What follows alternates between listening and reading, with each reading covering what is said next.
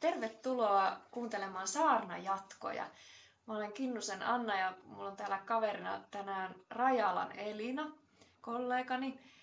Ja nämä on nyt tänään ihan ihka oikeat saarnajatkot, koska me ollaan kumpikin tänään saarnattu juuri päättyneissä Jumalan palveluksissa, joten ollaan ihan niin kuin oikeasti saarnajatkoilla. Tervetuloa mukaan. Tämän pyhän evankeliumiteksti oli Matteuksen evankeliumista luvusta 6, 19 ja 24 jakeet. Mutta ennen kuin luetaan se evankeliumiteksti, niin Elina, mistä sä oot tänään kokenut kiitollisuutta? No jos mä ajattelen ihan sitä, kun mä heräsin ja läksin töihin, niin mulla oli sellainen kiitollinen olo, kun mä jotenkin haistoin ilmasta sen, että on vaihtunut syyskuuksi ja mä olen oikein syksyihmisiä ja mä olin tyytyväinen siitä, että nyt ollaan, nyt ollaan siinä jossain ajassa, jolloin mulla on yleensä aika paljon voimia. Sitten ne voimat aina vuoden aikoja, aikojen myötä niin vaihtelee, mutta, mutta tämä syksy on semmoista hyvää aikaa ja se syksy tuoksuu. No syksy todella tänä aamuna tuoksu ja näkyy jotenkin, kun oli niin sumusta aamulla. Huomasitko, että tai mä lähdin aika niin aikaisen aamulla ajamaan Virolahdelle, että oli oikein semmoinen vankka usva, kun ajeli tuolla. Että tunsin kiitollisuutta siitä, että löysin perille ja ei sattunut mitään onnettomuutta matkan varrella. Mä kun tuossa valmistauduin aamulla lähtemään töihin, niin tuli vettä oikein, oikein tosi rankasti. Ja no sitten se sade hellitti, hellitti just silloin, kun olin, olin lähdössä, että ei tarvinnut sateenvarjoa. Hyvä. Mutta mennään päivän tekstiin. Tämä teksti sijoittuu sellaisen pyhään tämä helluntain jälkeen, ja se puhuu kiitollisuudesta. Eli siis Matteuksen evankeliumista luvusta 11, jakeet 25 ja 30, sanoin tuossa äsken väärin. Tuohon aikaan Jeesus kerran puhkesi puhumaan ja sanoi, minä ylistän sinua, Isä, taivaan ja maan Herra, siitä, että olet salannut tämän viisailta ja oppineelta, mutta ilmoittanut sen lapsen mielisille. Näin sinä, Isä, olet hyväksi nähnyt. Kaiken on isäni antanut minun haltuuni. Poikaa ei tunne kukaan muu kuin isä, eikä isää kukaan muu kuin poika, ja se, jolle poika tahtoo hänet ilmoittaa. Tulkaa minun luokseni kaikki te työn ja kuormien uuvuttamat. Minä annan teille levon. Ottakaa minun ikeeni harteillenne ja katsokaa minua. Minä olen sydämeltäni lempeä ja nöyrä. Näin teidän sielunne löytää levon. Minun ikeeni on hyvä kantaa ja minun kuormani on kevyt. Tällainen evankeliumi kuultiin tänään messussa. Miten sä lähit Elina tästä tekstikohdasta saarnaa rakentamaan? Tai mitä ajatuksia se herätti? Mä tota niin, hyväksi onnekseni löysin semmoisen kirjeen, kirjeen pätkän, jonka Martin Buber 1800-luvulla syntynyt tämmöinen juutalainen filosofi on kirjoittanut silloin, kun hän täytti 80 vuotta. Ja, ja jotenkin tuntui hyvältä löytää se kirje, koska kun mä sitten rupesin itse miettimään niin kuin sitä, että, että, että miten mä voisin niin kuin jotenkin oma, omasta elämästäni sitä kiitollisuutta nyt tähän saarnaan ammentaa, niin tuntuu, että se on aika vähissä vähissä sillä tavalla musta tuntuu, että niinku siitä, niistä minun kokemuksista, että niistä ei ole evääksi, evääksi niin kuin toisille. Ja, ja sitten oli niin lohduttavaa, kun Martin Buber kirjoittaa tuossa kirjeessään, että, että hänelle ei olisi itselleen ollut aikaisemmin mahdollista tuntea sillä tavalla kiitollisuutta kuin mitä hän tuntee, kun hän on 80. Mä että mulla on vielä aikaa. Mulla on vielä aikaa, että mulla on tässä vähän matkaa niin kuin 80 että, että hän käyttää tuossa kirjeessä äh, niin kuin kiitollisuuden löytymis, löytymisestä semmoista sanaa, että, että hän niin kuin, mitä vanhemmaksi tulee, sitä enemmän taipuu kiitollisuudelle. Että se ei olekaan mikään semmoinen itsestäänselvä äh, hyvä tunne, joka, joka jotenkin täyttää ihmisen automaattisesti, vaan, vaan se vaatii, vaatii taipumista ja, ja jotenkin tuo evankeliumiteksti hirveän hyvin niin kuin kuvaa sitä, sitä taipumista, että mikä siinä on oleellista. Kun Jeesus sanoi itsestänsä, että hän on lempeä ja nöyrä sydämeltään. Mm, katsokaa minua. Niin, katsokaa minua. Et se, et se, siinä, niin kuin siinä lempeydessä ja nöyryydessä, niin, niin siinä on niin kuin ne kiitollisuuden rakennusaineet. Ja, ja nyt tietysti sitten niin kuin tekstin puhuteltavana niin miettii, että, että löytyykö siitä itsestä niitä vastatunteita, että, että jotenkin näiden, näiden vastatunteita on kärsimättömyys ja kovuus ja vaativuus. Että ainakin semmoinen semmoinen niin kuin itseltä ja toisilta niin kuin asioiden vaatiminen. Mm. Sen ainakin tunnistan niin kuin itsessäni Joo. ominaisuudeksi. Ja kärsimättömyys, se on mun jotenkin, mä tunnistan heti sen niin kuin itsestäni. Ja jotenkin, mulle tulee heti tuosta taipumisesta mieleen jotenkin semmoinen, no niin kuin oksa tai joku, että, että, että se joku semmoinen oikein sitkeä oksa, joka kestää oikein lumen painon päällään ja taipuu, mutta ei kuitenkaan sitten ehkä katkee.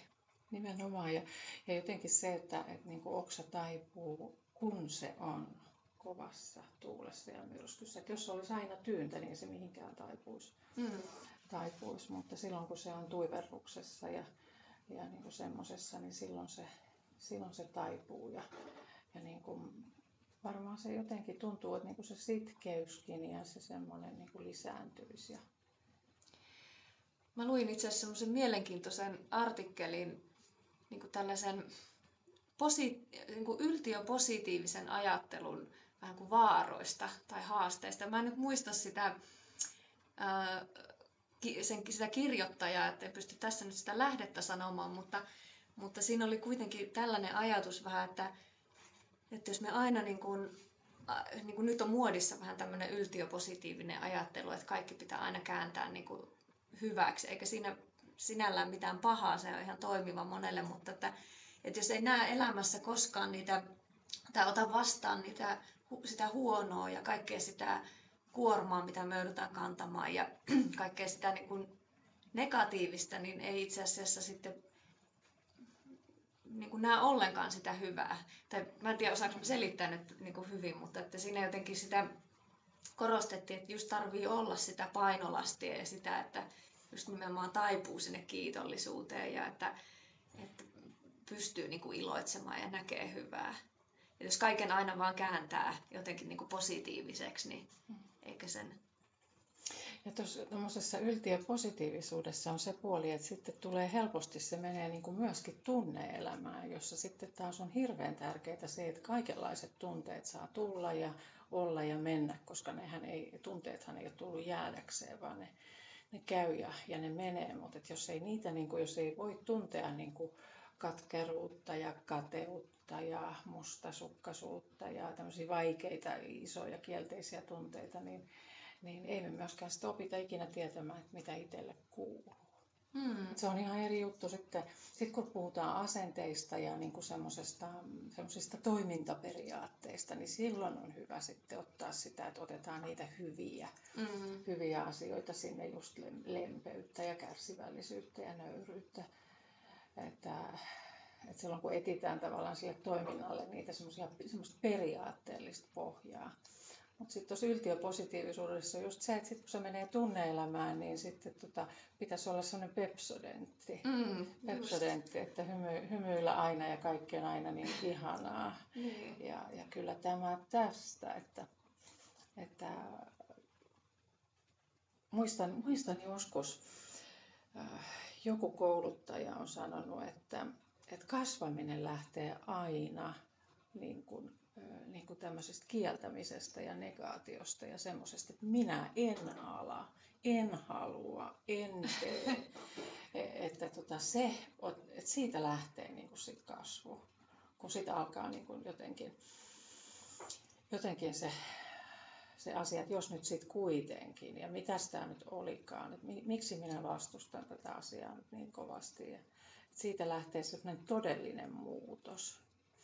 Et silleen, että kun puhutaan niin kuin työyhteisössäkin muutos vastarinnasta ja muusta, niin ei mitään uutta tapahdu, jos sitä vastarintaa ei ole. Niin, totta. Niin.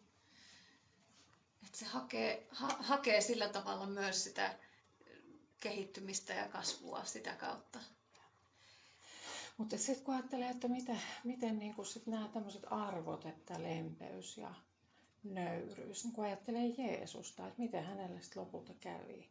Mm. Että ei kaikki ihmiset tykännyt niin kuin tämmöisistä arvoista, eikä että Jeesukseltakin olisi odotettu ja toivottu, että hän olisi ollut semmoinen oikein voimallinen kansanjohtaja ja, mm. ja jämäkät otteet ja, ja semmoista, että ei tämä nöyryys ja lempeys, niin, niin ei se johtanut mihinkään suureen menestykseen. Mm. Niin hänen niin kuin niin, elinaikanaan. Niin. Niin, eihän tähän kummaksuttiin, kun eihän nyt kukaan johtaja aasilla ratsasta. Että niin kuin tämmöistä herruuden herruutta niin kuin ei näytetty, niin, niin kuin Jeesus ei just näyttänyt kultavaunuilla tai hienoilla ratsailla tai, tai muutenkaan opetuksissaan. Toi, tämä teksti on, tässä on niin monta hienoa kohtaa, että, että jotenkin itse ajattelin, että kun Saarnaa lähti kirjoittamaan, että oli aika vaikea miettiä, että mihin yhteen asiaan sitten esimerkiksi niin tarttus, että mikä olisi nyt se, se juttu. Ja, ja kun tämä pyhä puhuu kiitollisuudesta, niin siinä mielessä ehkä ne muut evankeliumitekstit, eli eri vuosikertojen, kun on niin on siinä mielessä ehkä helpompia, koska niissä puhutaan selkeästi niin kuin kiittämisestä ja ketkä palas kiittämään Jeesusta ja ketkä eivät, että myös siitä kiittämättömyydestä. Mutta tota, yksi ajatus, mikä mulla sitten tuli mieleen tässä heti ja tuosta kiitollisuudesta, että, että on jotenkin tavattoman kiitollinen olo siitä, että saa tehdä tätä työtä ja puhuin tuossa saarnassa siitä, että tämä palautuu tämä teksti jotenkin mieleen, kun kun tämä on se teksti, joka pappisvihkimyksessä yleensä aina, aina luetaan, tai tästä erityisesti tämä kohta, että, että minun ikäni on hyvä kantaa ja minun kuormani on kevyt ja piispa asettaa stoolan harteille, niin mulla jotenkin siihenkin palautui jotenkin muistoissa ja mielessä tämä teksti. Jotenkin noista kuorman kantamisesta tulee mieleen se, että minkä takia sitten on kevyt. Että kun ne omat kuormat on joskus niinkin raskaita, että tuntuu, että niiden kanssa ihan musertuu, niin, niin kuin Jeesus sanoo, että ne hänen, hänen kuormat, että niitä, niitä on hyvä kantaa, että minkä takia niin sitten olisi, niin jotenkin tulee mieleen se, että Jeesus kantaa niin kuin yhdessä hmm. ihmisen kanssa niitä kuormia, ettei, ettei koskaan tarvitse jäädä niin kuin yksin. Et loppujen lopuksi ihminen Ähm, jaksaa ja kestää elämässä aika paljon vastoinkäymisiä, jos ei joudu olemaan yksin. Mm. Ja tässä tuli se ajatus, että myöskin, että, että, tota, että kun Jeesus kehottaa, että, että katsokaa minua, minä olen lempeä ja nöyrä, niin hän niin kuin sanoi, että koittakaa niin kuin ottaa opiksi, että, että tota, ihmisillä ei ole niin kuin muuta, muuta tavallaan turvaa kuin toinen ihminen. Ja että, mm. että ihminen kohtaa toisessa ihmisessä Jumalan. Ja että siellä, missä on rakkautta ja nöyryyttä ja kärsivällisyyttä, niin siellä on Jumala. Siellä ihmisten välisissä, välisissä niin kuin asioissa Jumala toimii siinä. Mm. Ja kyllä jos mä ajattelen sit oman, huomaan kiitollisuuden heräävän, kun ajattelen sitä, että miten paljon on saanut tukea ja apua toisilta ihmisiltä oman elämänsä vastoinkäymisissä. Hmm.